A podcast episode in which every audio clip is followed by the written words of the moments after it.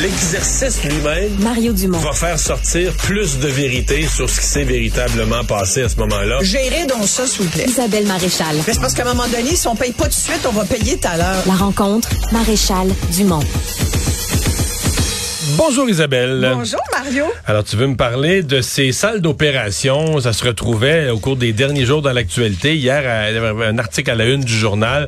Des salles d'opération sous-utilisées. On a reçu à l'émission un médecin d'ailleurs qui, qui, qui déplorait ça avec énormément de tristesse, qui disait on pourrait opérer plus, on a des patients en attente, mais les salles d'opération sont sous-utilisées. Tout à fait. Et, et c'est pas un nouveau problème, c'est juste un problème qui empire. Parce que on se souvient qu'après la pandémie, le ministre de la Santé euh, avait dit on a un plan, on va s'assurer de, de rattraper le niveau pré-pandémique. Mais le niveau pré-pandémique était déjà un problème. Avant la pandémie, il y avait déjà des milliers de Québécois qui attendaient sur la liste d'attente d'une chirurgie, des milliers de Québécois qui se faisaient parfois appeler le matin et le matin même de ta chirurgie, tu te fais appeler pour te faire dire ah désolé, ça sera pas aujourd'hui. Ah, ben Finalement, là, il manque de Je suis monde. obligé de te prendre. Tu te fais pas toujours appeler. Là. Je peux Ah puis des fois tu, tu te fais te pas- rends. Ouais, ouais. Tu te rends sur place et tu n'es pas opéré. Tu te rends sur place à jeun, nerveux, t'as pas bien dormi parce que t'as le stress d'une chirurgie. Il reste qu'on n'a pas ça tous les jours. Là, on se demande. Et tu te fais renvoyer chez vous bredouille? Tout à fait. Tout à fait. Je suis d'accord avec toi. Puis on Et a reçu à l'émission, je pense que c'est l'an passé, quelqu'un qui travaillait dans le réseau de la santé, un employé du réseau, Qui s'était fait faire ça? Trois fois. Ah ouais. Trois fois, il s'est présenté, Ouais. Et, à et- jeun, et tu sais- prêt. Ouais, puis c'est c'est c'est quand même comme tu le dis beaucoup de d'anxiété à gérer et il y a aussi avant euh, il y a le pré-op, en pré-op, tu passes des examens, tu as des prises de sang pour s'assurer que tu peux passer à travers ta chirurgie, tu as des chirurgies mineures mais tu en as des majeures, puis on s'entend que si c'est mineur, tu es vraiment dans le queue de la liste là, Ouais, tu si c'est mineur présentement, on tu, va vas, te tu dire, vas au privé. Là. regarde, oui, exactement, parce qu'ils vont même pas considérer.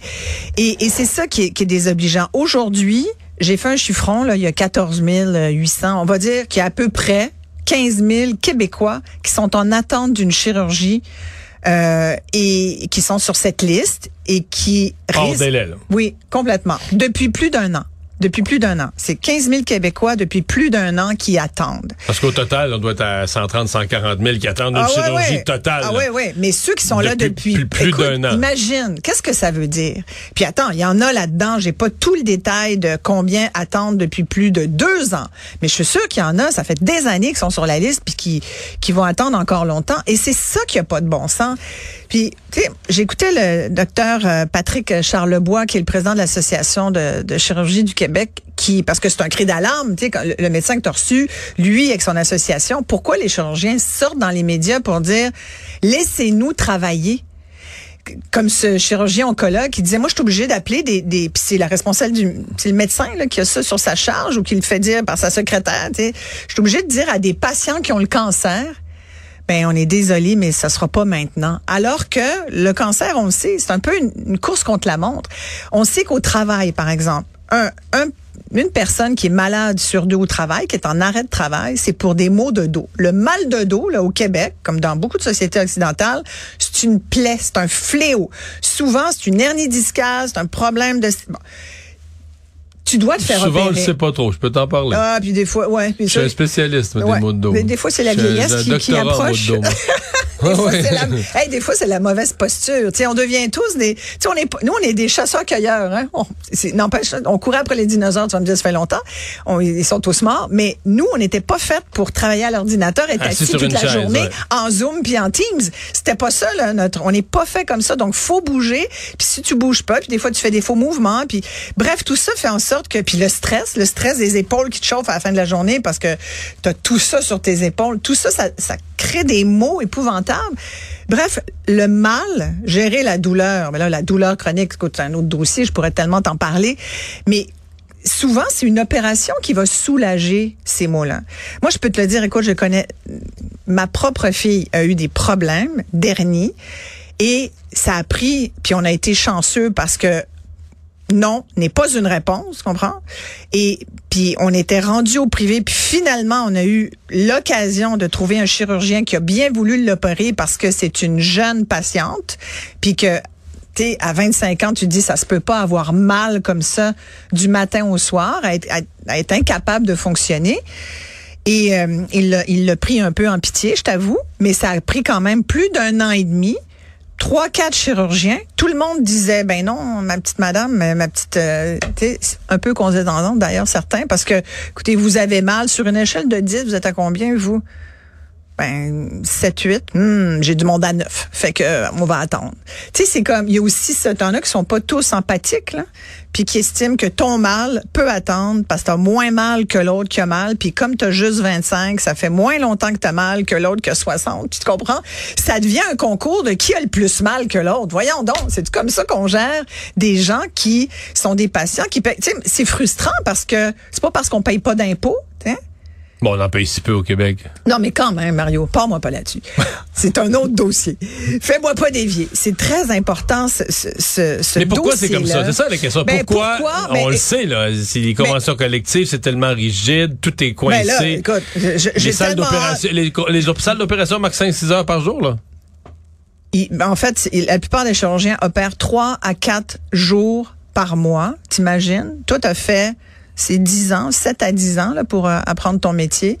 Puis on te dit, une fois rendu, toi, t'as envie là, de jouer du bistouri dans ta salle. C'est ça qu'ils font, les, les Mais t'es- déformé pour ça. Oui, c'est ça que tu... Puis t'as coûté cher au gouvernement. T'es plus. déformé pour ça, t'as coûté cher, t'es un actif pour la société là, parce que puis, puis en plus, il y a du monde sur la liste d'attente. Exact. C'est comme je veux- tu peux faire œuvre utile. C'est ça que tu veux faire. Tu veux aider.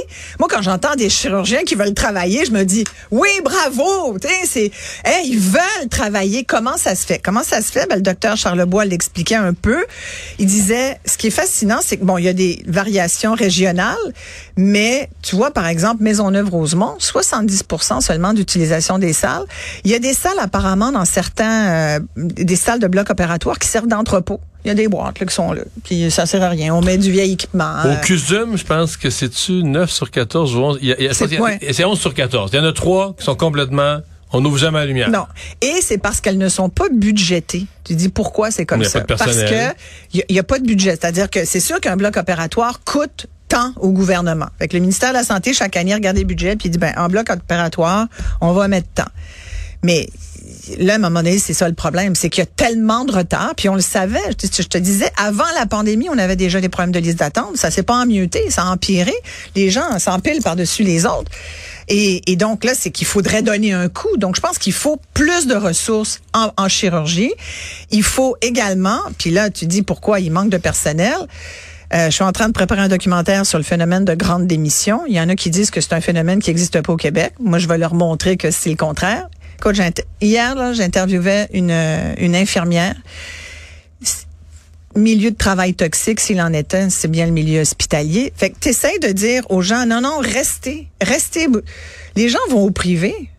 Tu sais, tu parlais du privé, tu dis, tu veux te faire opérer au Québec aujourd'hui, tu vas aller dans le privé. Et là encore, attends, parce que même dans le privé, maintenant, il y a des listes d'attente, puisque ça, ça refoule du public. Fait que là, mais, puis il y, a y a des chirurgiens aussi qui, par écœurement, décident d'aller dans des cliniques privées. Fait que c'est un ensemble de facteurs. C'est comme d'autres choses. C'est un ensemble de facteurs. Mais tu sais, moi, quand j'entends des médecins être obligés de dire, puis je te le disais avec ma fille qui se faisait dire, euh, mais t'as pas assez mal, l'autre a plus mal, puis toi, ton, ouais, toi, toi, c'est juste une hernie discale, l'autre, il y a un gros, gros, gros problème, accident de travail. Euh, Tu sais, il y a autant de maux de dos qu'il y a de gens qui, qui, qui ont mal. Bref. Puis là, les médecins le disent. Moi, je suis obligée, comme chirurgien, de, ils disent, de, de, de gérer les patients, puis de dire, ben, de prioriser, puis de dire, ben, celui-là, euh, j'ai plus de, de, de chances que ça soit une chirurgie réussie. Il y a ça aussi. Ça veut dire que tous les cas compliqués, complexes, où il y a peut-être des risques, ils vont pas aller là. Ils ont pas le temps. Hein?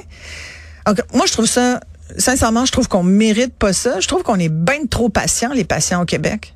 Hey, Ben ça trop fait 20 patient. ans que je dis ça. Ben mais, mais- trop patients. On est trop résilients. Puis, écoute, les médecins le disent eux-mêmes. J'en reviens pas de mes patients. On les appelle, puis ils font d'accord.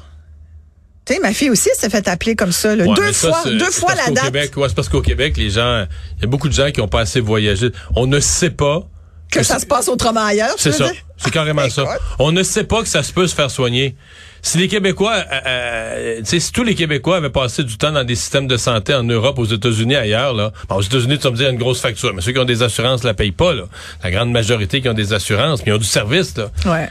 Mais ici au Québec, on pense que c'est ça la santé. Ouais. On sait pas que à plein d'autres endroits, les gens se font soigner. Puis Et comme on le sait pas, ben on pense que on Et accepte. Et, on- sais-tu combien ma fille a eu, de, combien de sessions de, de post-opératoire, de thérapie, parce qu'après après une opération dans le dos, c'est quand même assez majeur. Moi, j'étais moyen favorable à ça. Je pense que c'est une décision est majeure. C'est elle qui, qui a décidé. Elle avait trop mal. Elle était prête à, à risquer. Je te jure, quand t'entends ton enfant te dire, regarde, moi là, c'est le tout pour le tout. Je ne reste pas comme ça.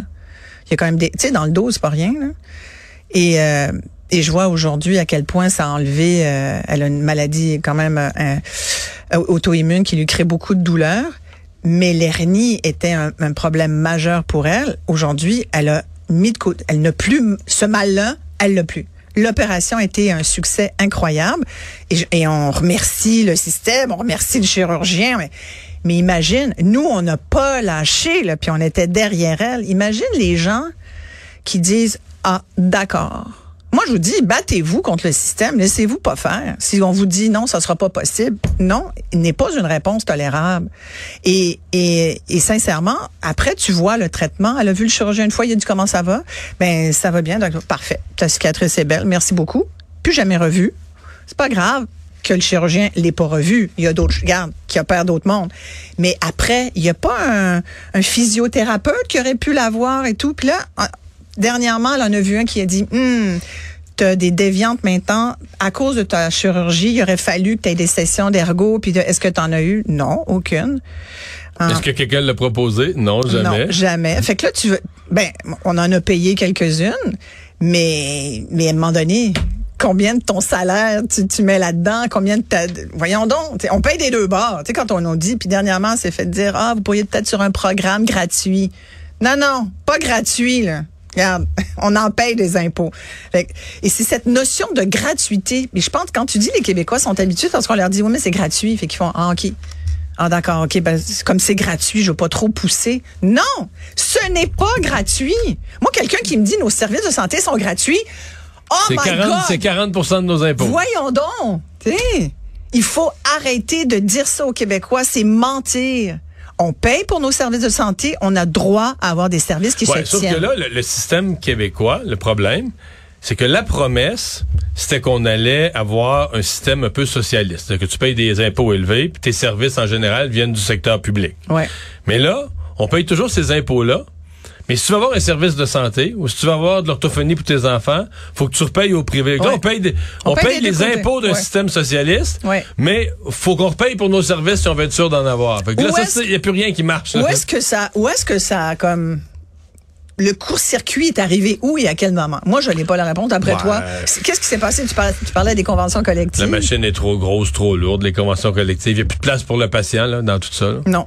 Ah, moi, quand j'entends, on va remettre le patient au cœur du système. Isabelle, tu tu imagines- Oh, mon c'est une affaire que j'ai écrit souvent. Tu sais que moi, quand je vois ça comme titre, parce qu'il y a beaucoup de réformes de l'éducation et de la santé, oui, le au cœur de. Ah, mais écoute. quand je vois ça, je Ouais. me dis ça, c'est le signe. Ils savent D'un tellement. échec qu'on peut prévoir. Non, c'est Ouais. qu'ils savent tellement que ce sera pas ça Ouais. qu'ils se sentent obligés de mettre ça comme titre, là, le patient au cœur de la réforme. Mais est-ce qu'ils pensent qu'on est cave puis qu'on ne sait pas? Je pense qu'on Bon, l'a. ils se disent ça va leur prendre une coupe d'années avant de s'en rendre compte. Aïe, aïe, mon Dieu. L'élection va être passée. Hey, merci Isabelle. Merci. Salut.